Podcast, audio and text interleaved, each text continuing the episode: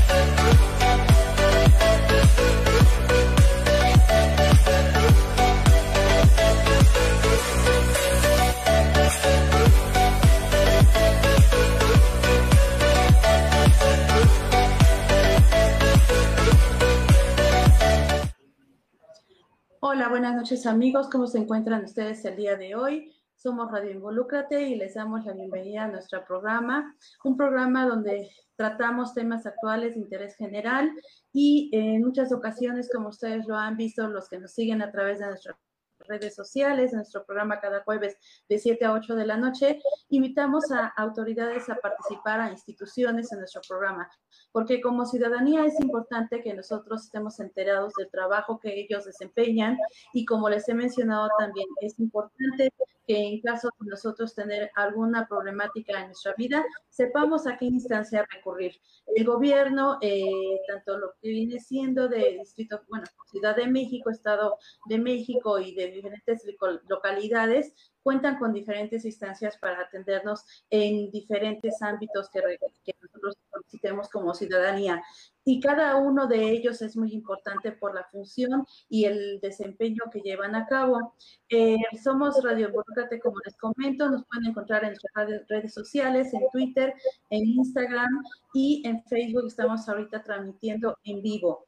El día de mañana y por la noche subiremos el programa a Instagram y a YouTube y nos pueden encontrar también en nuestros podcasts a través de las eh, mejores o todas lo que vienen siendo este, las eh, plataformas digitales. Los esperamos a- y los invitamos a que nos sigan, por favor, y que no se pierdan todos nuestros programas. El día de hoy le doy la bienvenida y agradezco el tiempo que nos está dedicando a una mujer muy valiosa, muy especial para una servidora, para todos los que tratamos con ella y que en algún momento recurrimos a un apoyo a ella como institución y ella como ese pilar de esa institución que representa. Eh, es un gusto porque ella cuenta con la admiración de una servidora y de muchos como servidor público, que es la persona que en esta desesperación, en esta situación que yo les voy a comentar, quisiéramos que estuviera a nuestro lado. Ella es Sol Salgado Ambrós, es comisionada de búsqueda de personas del Estado de México. Ella eh, siempre está dispuesta a brindar una mano amiga a quien tiene un familiar, un conocido, un amigo para localizarlo. Y no se trata nada más de extender una cédula y de compartirla en redes sociales, no, ella va a las localidades, ella ya se lleva a su equipo, ella va con los familiares a, a localizar, a buscar esa persona que está desaparecida. El día de hoy tocaremos el tema que se llama antecedentes de atención a la desaparición en el Estado de México y le doy la más cordial bienvenida, trae una presentación y después de que ella haga su correspondiente eh, participación, bueno, procederemos a hacer la presentación de estas eh, diapositivas que ella nos trae. Bienvenida y adelante. Hola, ¿qué tal? Muy buena tarde, querida Irma. Pues agradezco mucho la invitación a este programa de Radio Involúcrate.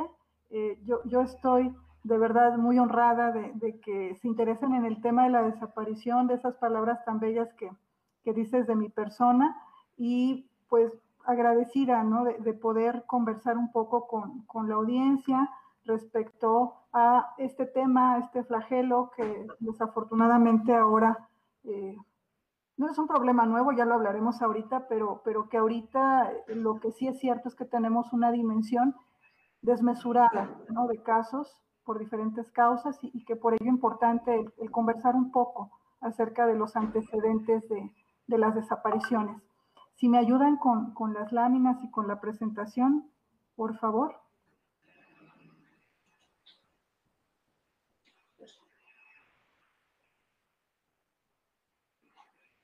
La que sigue, por favor.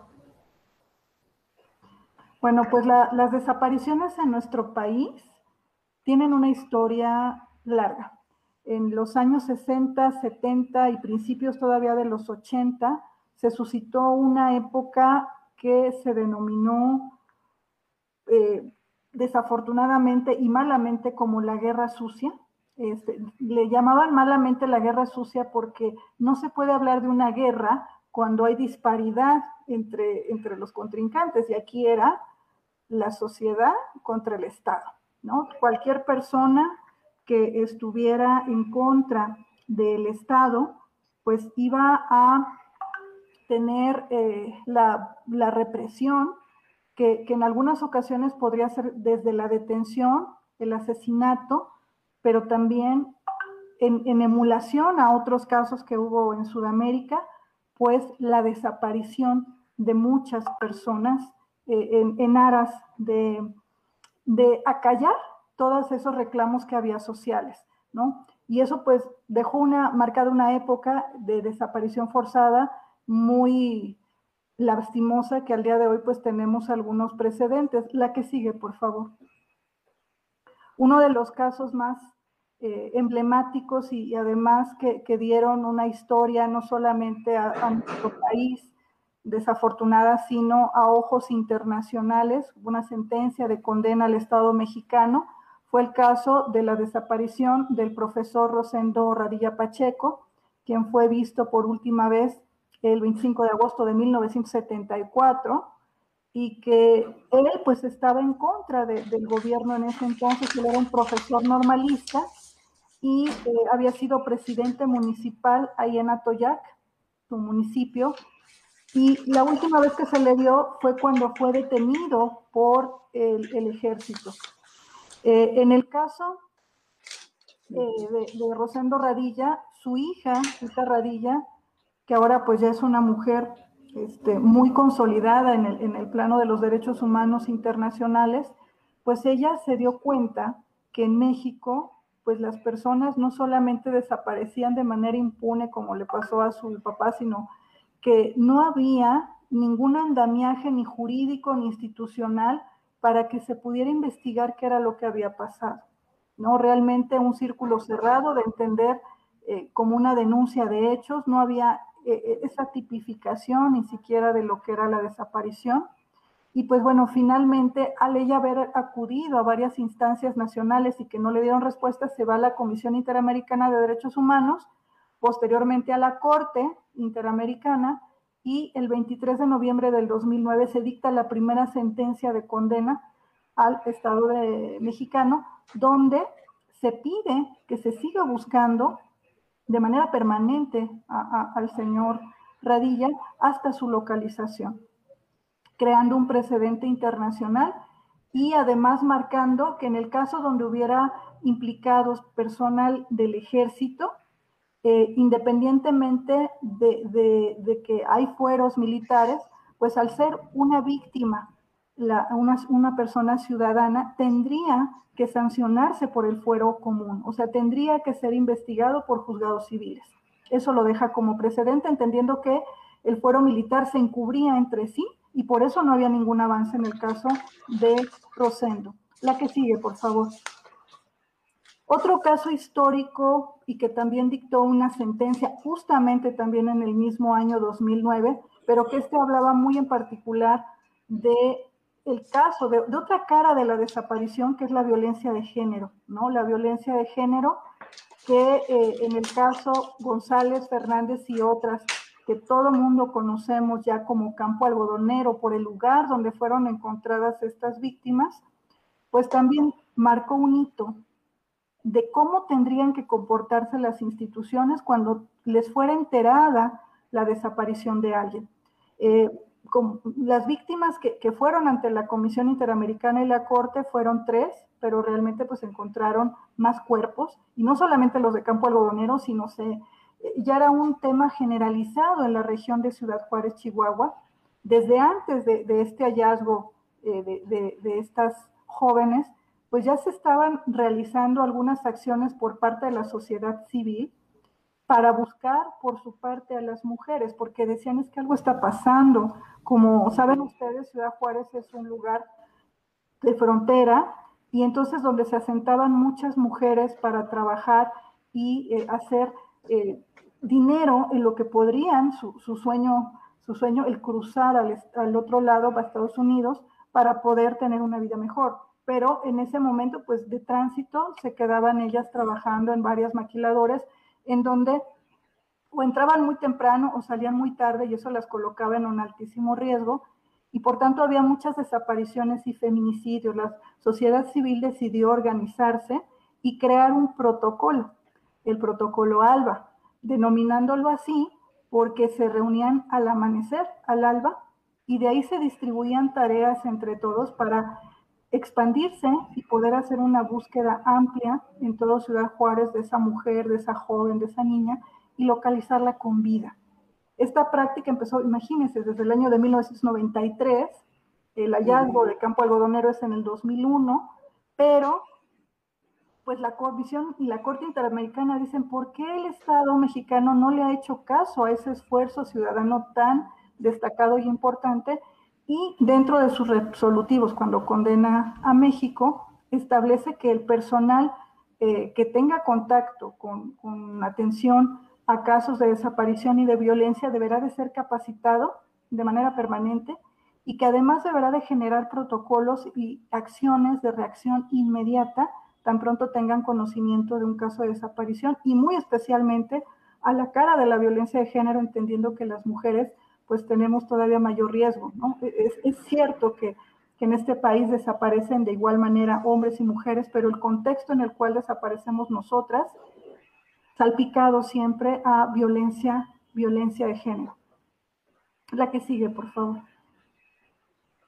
Otro de los casos que ya son más contemporáneos y que también ocurren en, Guerrero, ¿no? como fue el caso de Rosendo Radilla, es el caso Iguala, el caso de los 43 desaparecidos que eran estudiantes de la normal de Ayotzinapa y que, bueno, ese día ellos se encontraban con unos camiones, en el secuestro de unos camiones, pero porque era una labor anual, o sea, era una tradición por parte de los estudiantes de Ayotzinapa, entendiendo toda esta historia que se tiene de, de memoria, ¿no? Ellos cada 2 de octubre acudían a, este, a Ciudad de México y entonces tomaban camiones del servicio público para poderse trasladar, pero tan pronto regresaban de Ciudad de México los devolvían.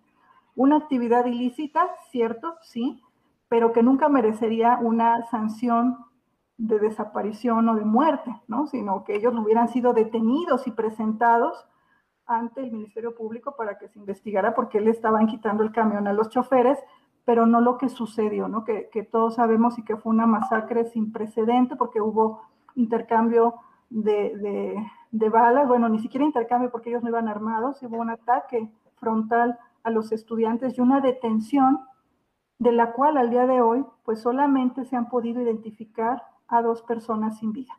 La que sigue, por favor. Hay antecedentes también de las instituciones, quienes han eh, creado eh, pues oficinas para poder atender o intentar atender lo que estaba ocurriendo desde hace mucho tiempo.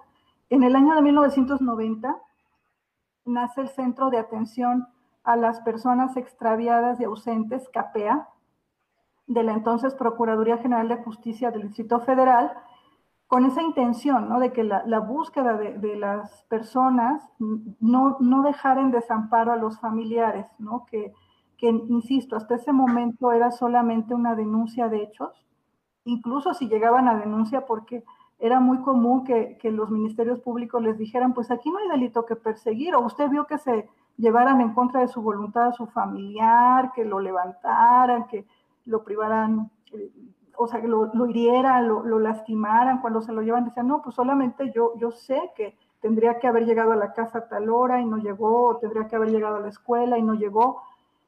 Y entonces les decían el, el, clásico comentario que al día de hoy pues seguimos abatiendo de, ah, pues espere 72 horas y después de las 72 horas usted podrá eh, hacer una denuncia, porque antes de eso, pues, pues nosotros, ¿qué, ¿qué, vamos a investigar? ¿No? A lo mejor él se encuentra bien, ella se encuentra bien, tontamente porque en el caso de las desapariciones, las primeras horas son las más importantes y en las cuales podremos tener un alto una alta probabilidad de éxito de encontrarle pronto. Entonces se crea CAPEA. En el año de 1991, al año siguiente, aquí en el Estado de México, eh, nace el programa Odisea. Se denomina Odisea, este sí no son, no, no es la conjunción de letras de, de ninguna abreviación, sino que se bautizó como programa Odisea por la odisea que viven las familias cuando tienen una situación así, eh, naciendo eh, originalmente como un programa eh, que complementaba ¿no? a, la, a, la, actuación del Ministerio Público y que por primera vez aquí en la historia de la entonces Procuraduría General de Justicia del Estado de México se contrataron psicólogas, psicólogos, trabajadores sociales, trabajadoras sociales, para poder recabar esa información inicial que recibían de las familias y que no nada más quedara en la averiguación previa de ese entonces, sino el generar un boletín de búsqueda y que entonces ya la familia contara con una herramienta, ¿no? con, con un, un, documento oficial en donde ella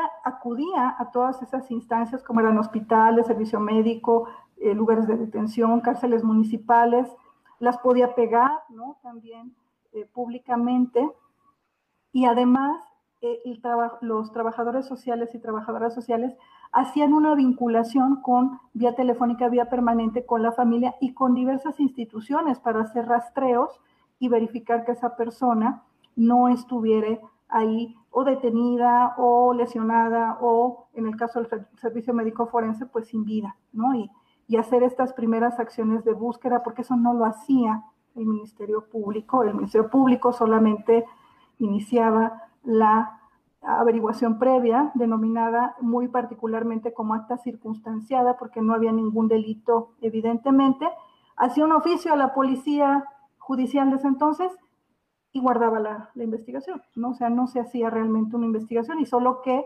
apareciera sola o supieran que sí había sido víctima quizá de un homicidio o, o de una detención, pues ya se cerraba, ¿no?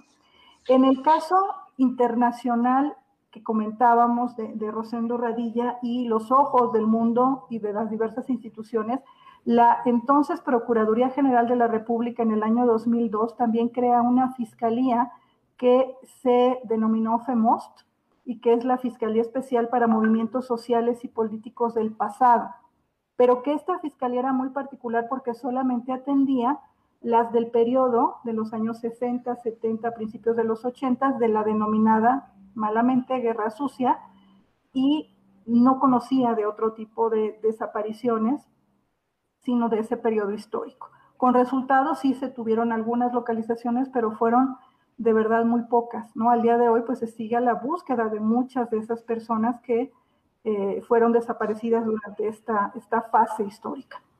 Tenemos también que en el año 2006, ya el tema particular de, del ensamble de la desaparición y el género, la entonces Fiscalía Especial para la Investigación de Delito contra las Mujeres y Niñas del país, que también de la entonces PGR, donde tuve la fortuna también de, de colaborar en ese inicio, precisamente en la Dirección General de Búsqueda de Niñas y Mujeres. Ahí se apertura esta, esta oficina en donde por primera vez una instancia federal investigaba con perspectiva de género la desaparición de mujeres y de niñas, entendiendo que se enlazaban con diversos ilícitos, como puede ser la violencia de género, la violencia sexual, la trata de personas, y en ese entonces todavía no estaba, pero el homicidio doloso, después llamado adecuadamente feminicidio, ¿no? En el 2013 también eh, más adelante se genera por la PGR una unidad especializada para la búsqueda de personas desaparecidas, eh, que en ese entonces dio respuesta a la petición y el clamor de todas las familias del país porque se dieron cuenta que no era una situación que estuviera ocurriendo ni en un estado ni en una región, sino una situación generalizada a esa ola de violencia que se dio a finales de los 90 y principios de los años 2000 por la guerra contra el narco, ¿no? el, el combate frontal del Estado contra las células delictivas, se dio un desborde que provocó que de manera desmesurada subieran las cifras de desaparición y de no identificación de los cuerpos. Y entonces las familias se dieron cuenta que las procuradurías locales estaban rebasadas, ¿no? que no tenían eh, planificado ni áreas especializadas, solamente las que les comento, ¿no? CAPEA de Ciudad de México y Odisea en el Estado de México, pero aún así, pues creadas en otra dimensión y a otra proporción de los casos, y entonces pidieron al entonces Procurador General de la República, Murillo Karam, se creara un área especial federal y que también desde la federación se involucrara, porque esto era un crimen de Estado. Dice, no puede ser, decían los familiares, ¿se acuerdan ustedes del Movimiento por la Paz, encabezado por Javier Sicilia, en donde él, él era la cara, pero había familias de toda la República que realizaron no solamente caminatas pacíficas, sino huelgas de hambre, hasta que se diera una respuesta federal a este problema sin precedentes, que fue en ese momento muy pequeño para, para lo que ellos esperaban. ¿no? Ahora, al día de hoy, pues hablamos de fiscalías especializadas y consolidadas, pero en ese momento era una unidad con solo 13 ministerios públicos de la federación adscritos que decían, los familiares con justa y fundada duda. ¿Cómo van a poder dar respuesta a 13 ministerios públicos a miles de casos? En el 2000... ¿Me permite hacer un comentario? Ah, no, pero te falta unas fechas, ¿verdad? Sí, solo dos. En el 2014, eh, derivado de, de, esta unidad que se crea, pues la federación dice a los estados, ¿sabes qué? Creen también ustedes áreas especializadas en cada una de las entidades. Y a mí me toca hacer la primer fiscal de desaparición en 2014 eh, y más adelante en el 2017 en ese esfuerzo de las familias de consolidar instituciones y procesos claros, diáfanos y además suficientes, se promulga por un decreto presidencial la Ley General en materia de desaparición forzada, desaparición cometida por particulares y del Sistema Nacional de Búsqueda de Personas, en donde ya es obligación, no, es obligación que cada entidad federativa cuente con una fiscalía especializada en materia de desaparición y con una comisión de búsqueda,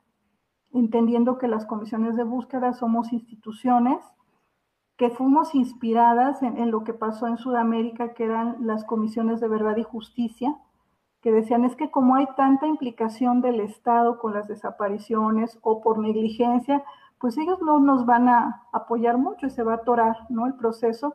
Entonces vamos a crear una institución que no dependa ni de fiscalía ni de seguridad pública, que sea totalmente independiente y, ahí nacemos las comisiones. Y este sistema ¿no? que, que consolida lo pedido por las familias, que todos nos comuniquemos entre sí, entendiendo que no necesariamente una persona que desaparece aquí en el Estado de México la vamos a encontrar aquí y que posiblemente podría estar en otra entidad. Y en la medida en que estemos comunicados unos con los otros, pues habrá mayor oportunidad de localizarle lo más pronto posible. Perdón, ahora sí, adelante. Pues darte las gracias por todo este trabajo que llevas a cabo y que gracias a Dios representa una herramienta muy importante para todas las familias que sufren por estas tragedias de pérdida de familiares o de amistades, porque efectivamente, como tú lo mencionas, hace muchos años no estaba tan organizado lo que es el gobierno para dar este apoyo a las, a las familias, a los que necesitan esta ayuda, y que comentarle también, como tú mencionaste, a las familias que ese plazo de 72 horas ya no existe. Eh, como nosotros lo hemos comentado anteriormente, nosotros también somos una asociación, ese es el Indavista eh, Manos Unidas AC, y hemos estado al eh, también en la cercanía de personas desaparecidas que se han acercado a nosotros a buscar este, ayuda. Y quiero comentarles y agradecerles aquí a Sol, que ella también ha participado, nos ha orientado, nos ha canalizado para que también podamos nosotros participar dentro de esta búsqueda de estas personas y tanto ella al frente de esta institución de gobierno como por ejemplo el FIPEDE, la FIPEDE que también la Fiscalía que hemos trabajado con ellos en Ciudad de México, dan un absoluto apoyo y profesional para que eh, estas personas sean localizadas. Entonces, cuando ustedes tengan un familiar, no pierdan minutos, no pierdan horas, como nos menciona Sol, las primeras horas son fundamentales. Vayan de inmediato con toda la información que tengan de su familiar desaparecido, una fotografía de color, si tienen, por ejemplo, de algún menor, algún cabello, cualquier cosa que sea para que también den más herramientas de trabajo a las instituciones de gobierno para localizarlos, hágalo, hágalo, porque estas instituciones como la que representa Sol están ahí para ayudarlos, están ahí para darles ese seguimiento que muchas veces es un trance, una tragedia, siempre representa esta pérdida. Y ellos son los profesionales para poderlos orientar. Entonces, no pierdan ningún minuto. Vayan inmediatamente con toda esta información. No esperen nada. Discúlpame, Sol, por la interrupción y continúa, por favor. No, al contrario, muchas gracias porque sí, muy puntual el, la observación de, que el tiempo es oro en el tema de las desapariciones y sobre todo pues los derechos que tienen como familias de exigir, ¿no? Que, lo sepan, que lo conozcan, que no es un favor lo que se está realizando al generar un reporte, una denuncia, que estamos en una crisis nacional, que estamos en un estado de emergencia donde de verdad que todo puede pasar ¿no? Y no es para, un tema alarmista. También tenemos afortunadamente muchas localizaciones que fueron este, porque la persona no avisó, porque se acabó su batería, o sea, cosas que, no fueron vinculadas a la violencia. Pero ¿cómo lo vamos a saber?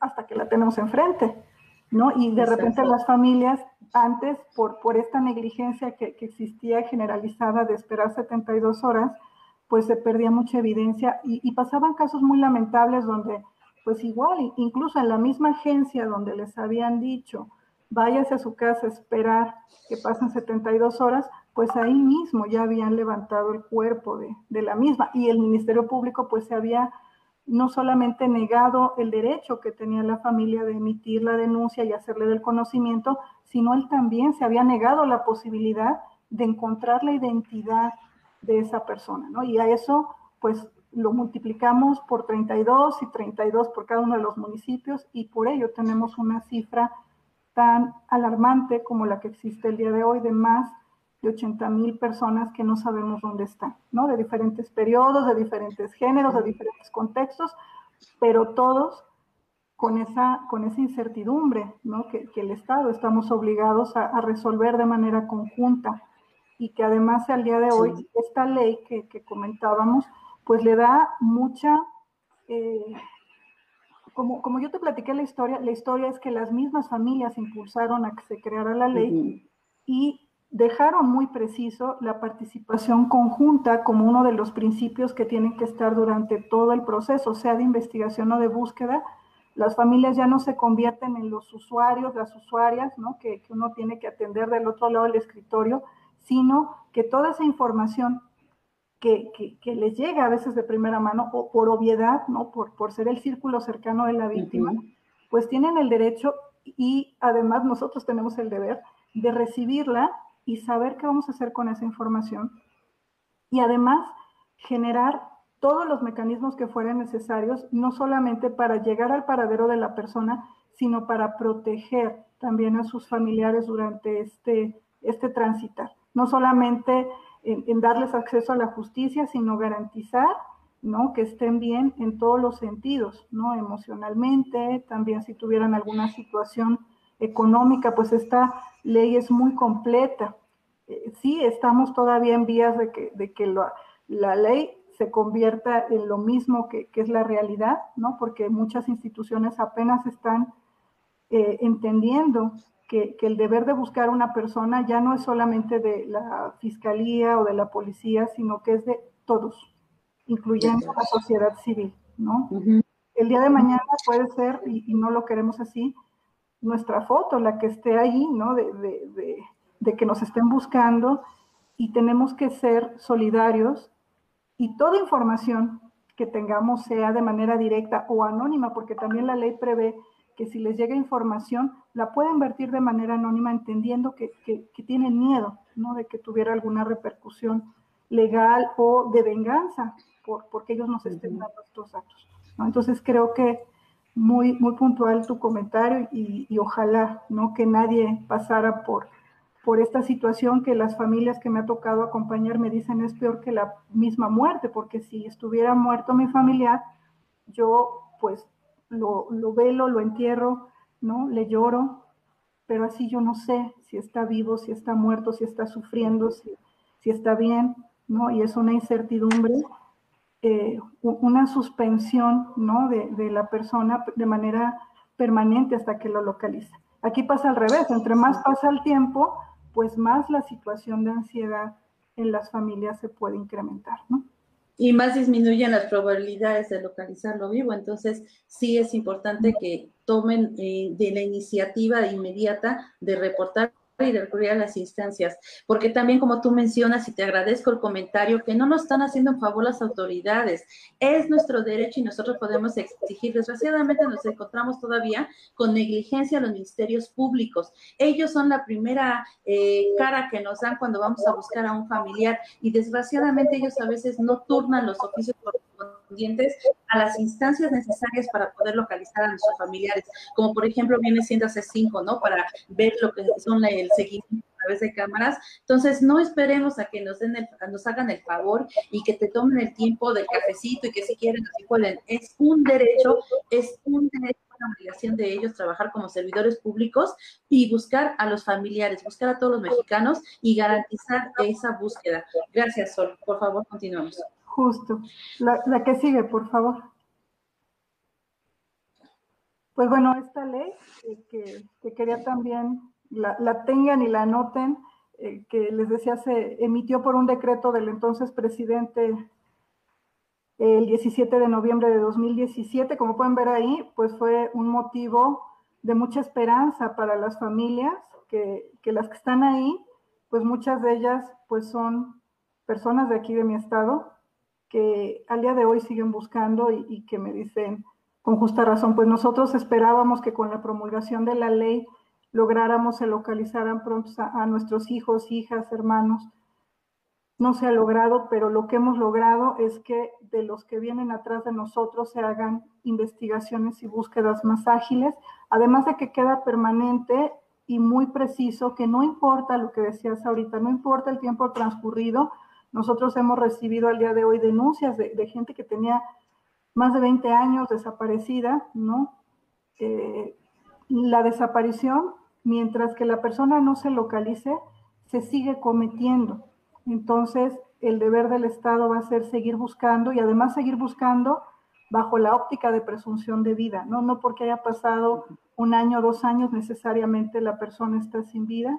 Y, insisto, no, afortunadamente se han localizado personas después de muchos años, que, se encontraban en situaciones que para muchas instituciones y autoridades habían pasado invisibles, como era la situación de una aparente eh, situación de calle, ¿no? Y que no es así, o sea, no es normal que la gente vive en la calle y regularmente detrás de esa persona hay alguien, una familia que le está buscando y que es en esa ignorancia de los procesos, de los deberes de la autoridad, que a veces no va a haber una denuncia.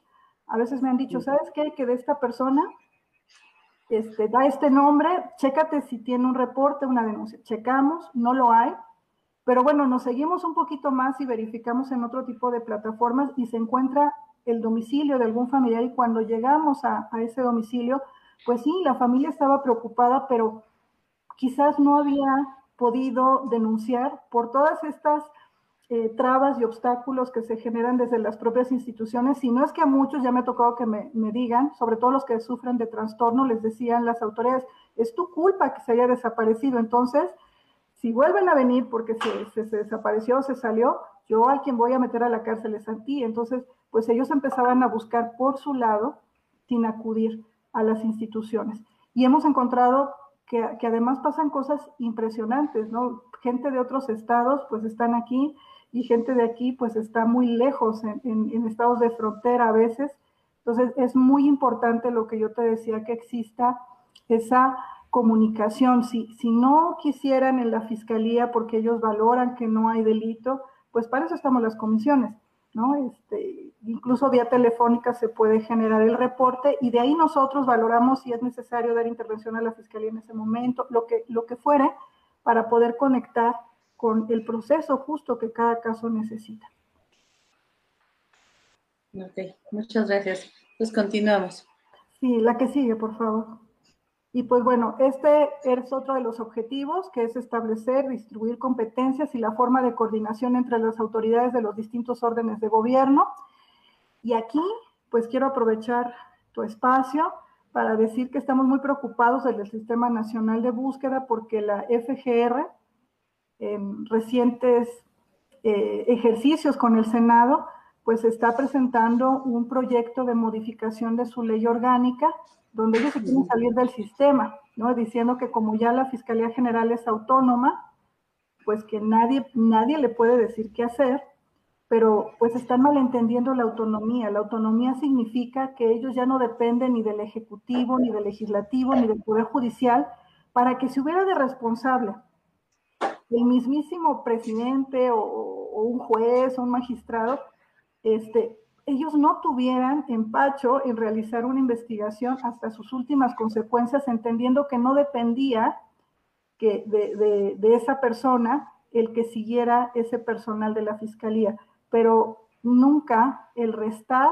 esta coordinación que pedían las familias se generara entre nosotros. Entonces creo que es importante el, el, el seguir firmes en que no se dé ni un paso atrás a los avances que las familias y este, su lucha ha logrado para que podamos hacer una fuerza única y que aparte apenas estamos en esa construcción, ¿no? Ya te ha tocado ver, pues que sí, este, nos comunicamos entre nosotros eh, en la medida de lo más rápido posible, pero creo que todavía tendría que ser más ágil, ¿no? Creo que, que tendría que desformalizarse lo que tú decías de que se tenga que generar oficios. La idea de, las búsquedas es que se desformaliza, y que todas las instituciones entiendan que a una llamada, a un requerimiento, aunque sea vía WhatsApp, si lo está pidiendo la Fiscalía de Desaparición, la Comisión de Búsqueda, pues den la información, porque detrás de esa, de esa petición pues hay la posible localización de alguien, ¿no? Que no necesiten forzosamente, como hace 20 años, el oficio sellado y que pase a la oficina de tal y tal y tal. Y ya después de todo ese camino burocrático, Después de sí, pura burocracia. semanas llega la respuesta, ¿no? Y, y, era información que necesitábamos en ese momento. Uh -huh, uh -huh.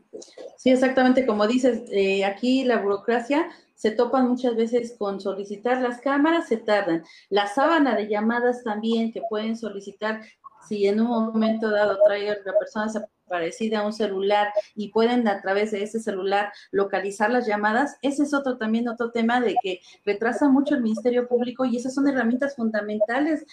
Las cámaras, digo, por eso tenemos tanta tecnología hoy en, en día para que pueda ayudar a la búsqueda de las personas, pero desgraciadamente a veces la burocracia en los ministerios públicos, lo repito, eh, no deja que avancen. Me topé, por ejemplo, una chica que en Ecatepec estábamos tratando de localizar, la mamá fue a ampliar una, su carpeta de investigación porque eh, había recibido una llamada de ella y precisamente iba a reportar el número y todo de la llamada.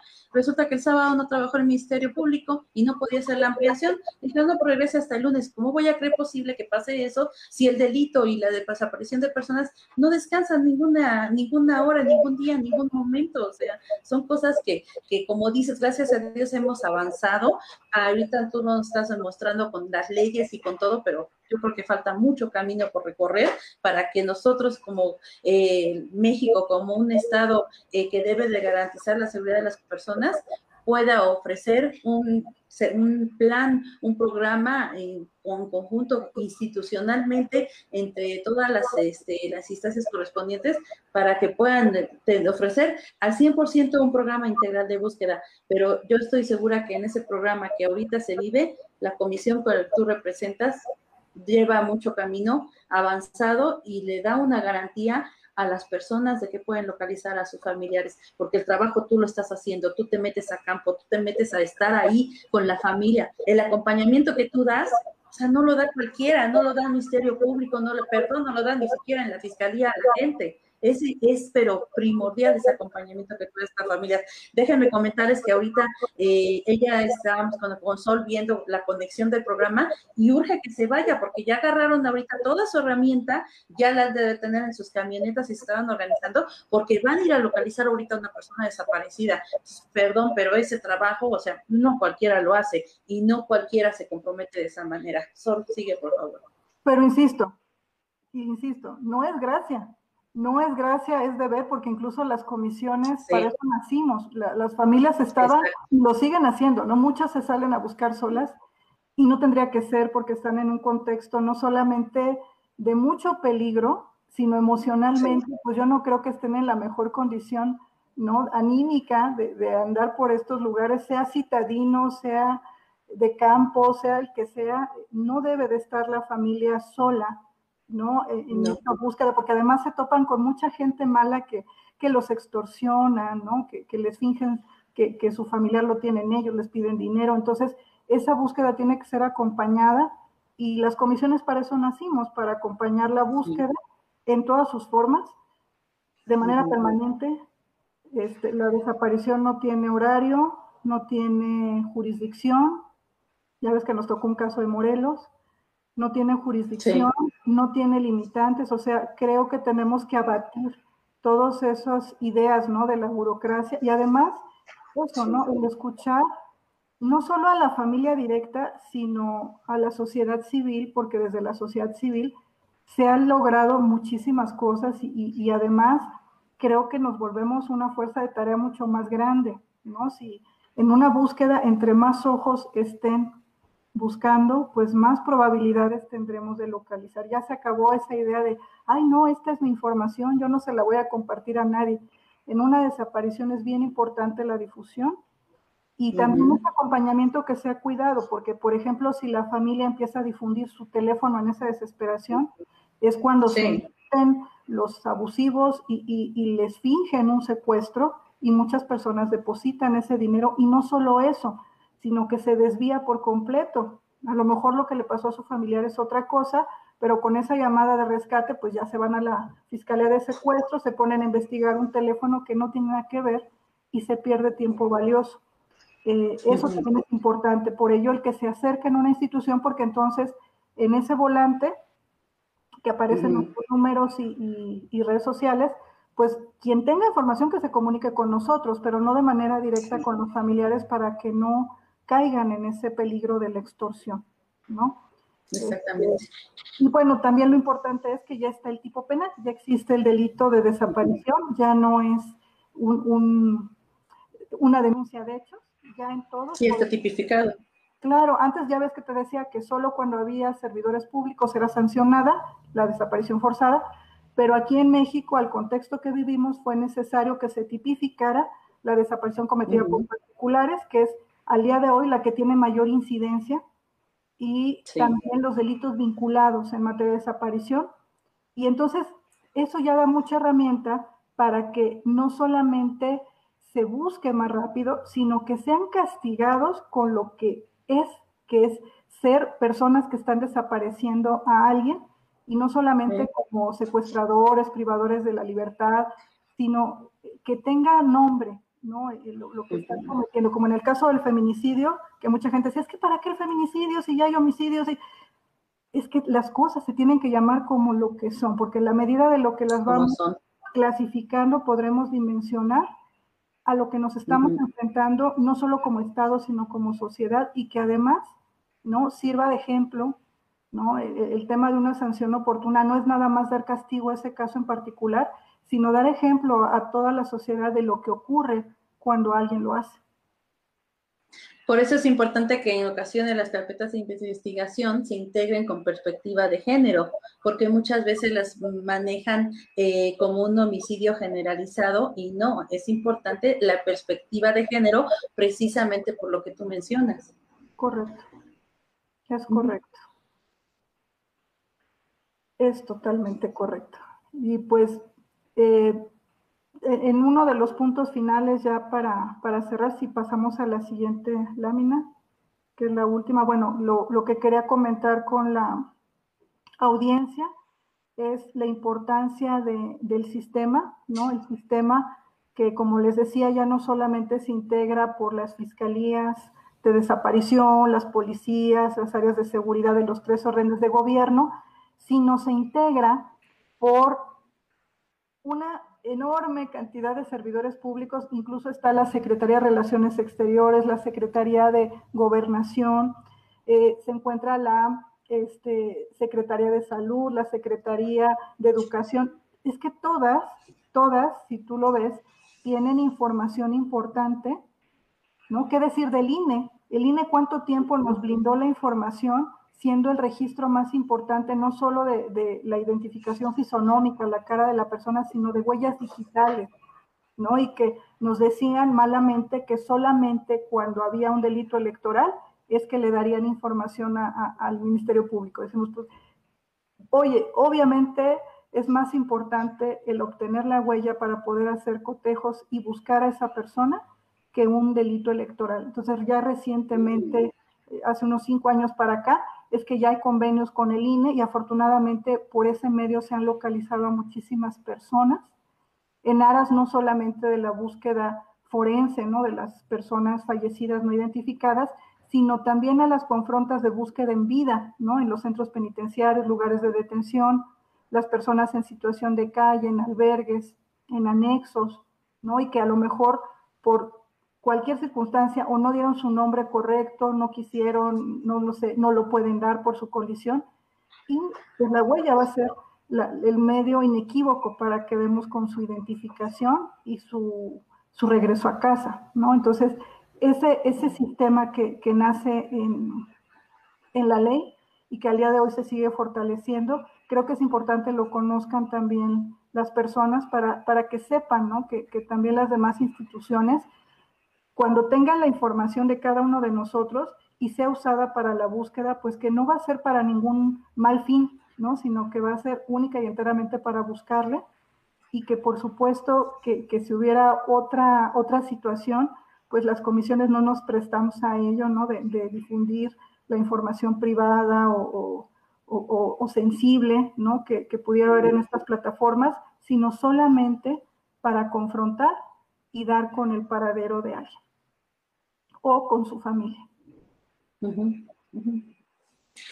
Ok, ¿hay alguna otra diapositiva que, vas a querer que pasemos? Pues yo creo que, la podemos dejar por aquí y, si quieres, ya, la dejamos.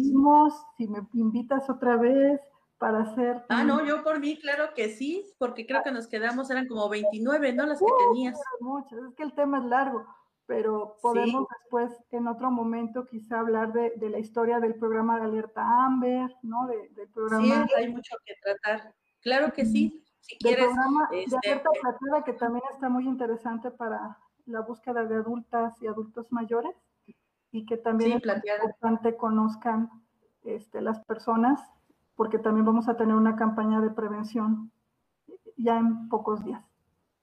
Si quieres, entonces nos ponemos de acuerdo y claro que sí, con gusto, pues aquí eres bienvenida y hacemos la segunda parte. Nada más déjame comentar algo, por favor. Este, dentro de ocho días, bueno, tenemos el programa que es con Marta Barragán Mar, que es Amor sin Violencia, precisamente es la segunda parte de, ocho, de hace ocho días, porque bueno, no nos dio tiempo tampoco de terminar el tema, así como en esta ocasión con Sol, entonces también los esperamos. Y también eh, tocando el tema de la asociación civil que somos, les pido que chequen nuestras redes sociales, son ese es el Lindavista en Twitter, estamos en Instagram y ese es el Lindavista Manos Unidas en Facebook. En estos momentos estamos apoyando a una chica de 12 años que se llama Camila, ella en Eduardo Mondina, en Gustavo Madero, nosotros estamos dando el apoyo principalmente, aunque lo ofrecemos a cualquier persona que nos localiza a través de redes sociales, ella eh, quiso desgraciadamente su agresor este, violarla y la violentó y con arma blanca la dañó. Ahorita estamos en busca de un cirujano plástico que nos apoye, al parecer ya encontramos Ramos 2 que nos van a dar ese, ese apoyo para que podamos hacerle las cirugías correspondientes. Desgraciadamente estuvo en el Hospital Infantil de, Aragón, ella eh, con una atención que nunca recibió y cuando salió de ahí porque la trasladaron a Tacubaya le dijeron, disculpe, ya pasó mucho tiempo, ya no podemos atenderla y va para fuera de la institución. Y entonces la dieron de alta y está en su casa. Ahorita la estamos apoyando también eh, con donativos, podemos, eh, le vamos a poner los datos ahí en redes sociales. Hemos estado también difundiendo este caso en Canal 6, ya salió un reportaje que hicimos y estuvimos en el día de ayer en Ejecutiva en Mujer Ejecutiva TV, que también vamos a poner la información, va a salir la siguiente semana este programa, y ahí ustedes también van a poder este, escuchar todo lo que necesitamos. De entrada es esta persona, Arlene, que se llama reportera muy linda, hizo la difusión y ya el día de hoy estamos teniendo casi la donación de 7 mil pesos para cubrir sus gastos. De entrada vamos a, comer, a comprar una cama individual que ella necesita porque no puede estar dormida en las condiciones en las que está porque es un foco de infección para las cicatrices que tiene en la cara. Y bueno, ahí está toda la información. Por favor, síganlas y los invito, si tienen ustedes posibilidad de ayudar a Camila de 12 años, que su familia es de bajos recursos y se quedaron sin trabajo por esta situación que están atendiendo su hija, ayuden, por favor, nada nos cuesta. Y pues te doy muchas gracias por tu participación, Sol. Eh, de veras que cuentas con mi admiración, no me canso de decirlo. he estado muy cerca de tu trabajo, de todo tu compromiso. Es muy importante el que las comisiones de búsquedas continúen y que el gobierno las valore con ese trabajo que ellas dan, porque es un, un trabajo conjunto, como tú los mencionas, interinstitucional con diferentes este, dependencias de gobierno a nivel República de México, no nada más es eh, por estados, al estado de, México como estás tú, a la Ciudad de México, sino como tú dices, hay una correlación, una coparticipación entre todas las instituciones, inclusive a nivel de República Mexicana, que eso es lo que da muchas veces los resultados adecuados para localizar a las personas. Entonces, si tú estás de acuerdo, nos ponemos de acuerdo, este, de acuerdo para lo que es la fecha siguiente del programa y lo anunciamos. Con todo gusto, Irma, y, un abrazo grande y muchas gracias a tu equipo. No, gracias a ti. Nada más antes de que te vayas, eh, ¿puedes decirnos eh, la, no sé, la página o el contacto con la Comisión eh, de Búsqueda del Estado de México para cualquier persona que requiera acercarse a ustedes? Por favor. La, la, página, bueno, tenemos en Gobierno del Estado, Comisión de Búsqueda de Personas del Estado de México. También estamos en, en Twitter y en Facebook como Comisión de Búsqueda EDOMEX. Y este, pues estamos aquí las 24 horas del día, los 365 días del año. Eh, te puedo compartir, ay, no lo tengo, permíteme, el número telefónico, porque tenemos dos 800. Un momento para que los tengan. Por favor.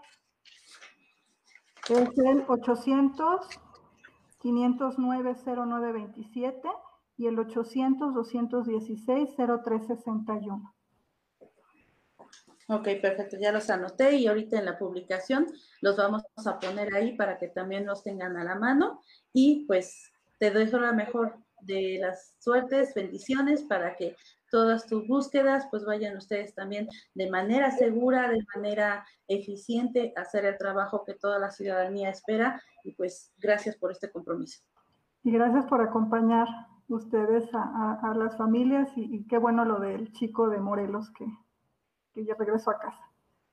Sí, gracias a Dios, este, pues tú estuviste al tanto de, de este chico de 15 años, se desapareció, eh, traíamos ahí un rezago como lo comentamos con lo que es las cámaras, porque no se las habían mostrado a los papás, y bueno, yo me acerqué aquí con Sol, eh, me hizo el favor de canalizarme a la Comisión de Búsqueda del Estado de Morelos, y de inmediato dieron el apoyo y acompañamiento a la familia, sacaron la cédula, y bueno, gracias a Dios, una semana después de desaparecido el niño, eh, regresó a su casa y lo localizaron, pero la respuesta de la Comisión de Morelos a la licenciada Wendy. Le doy también muchas gracias porque fue inmediata.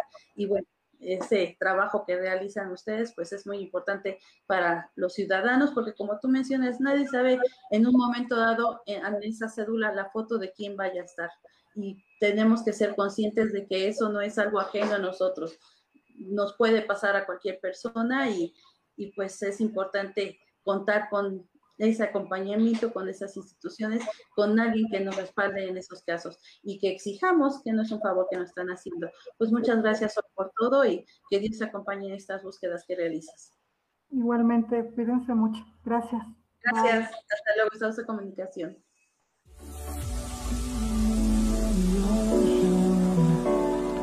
Memories die out too hard. charming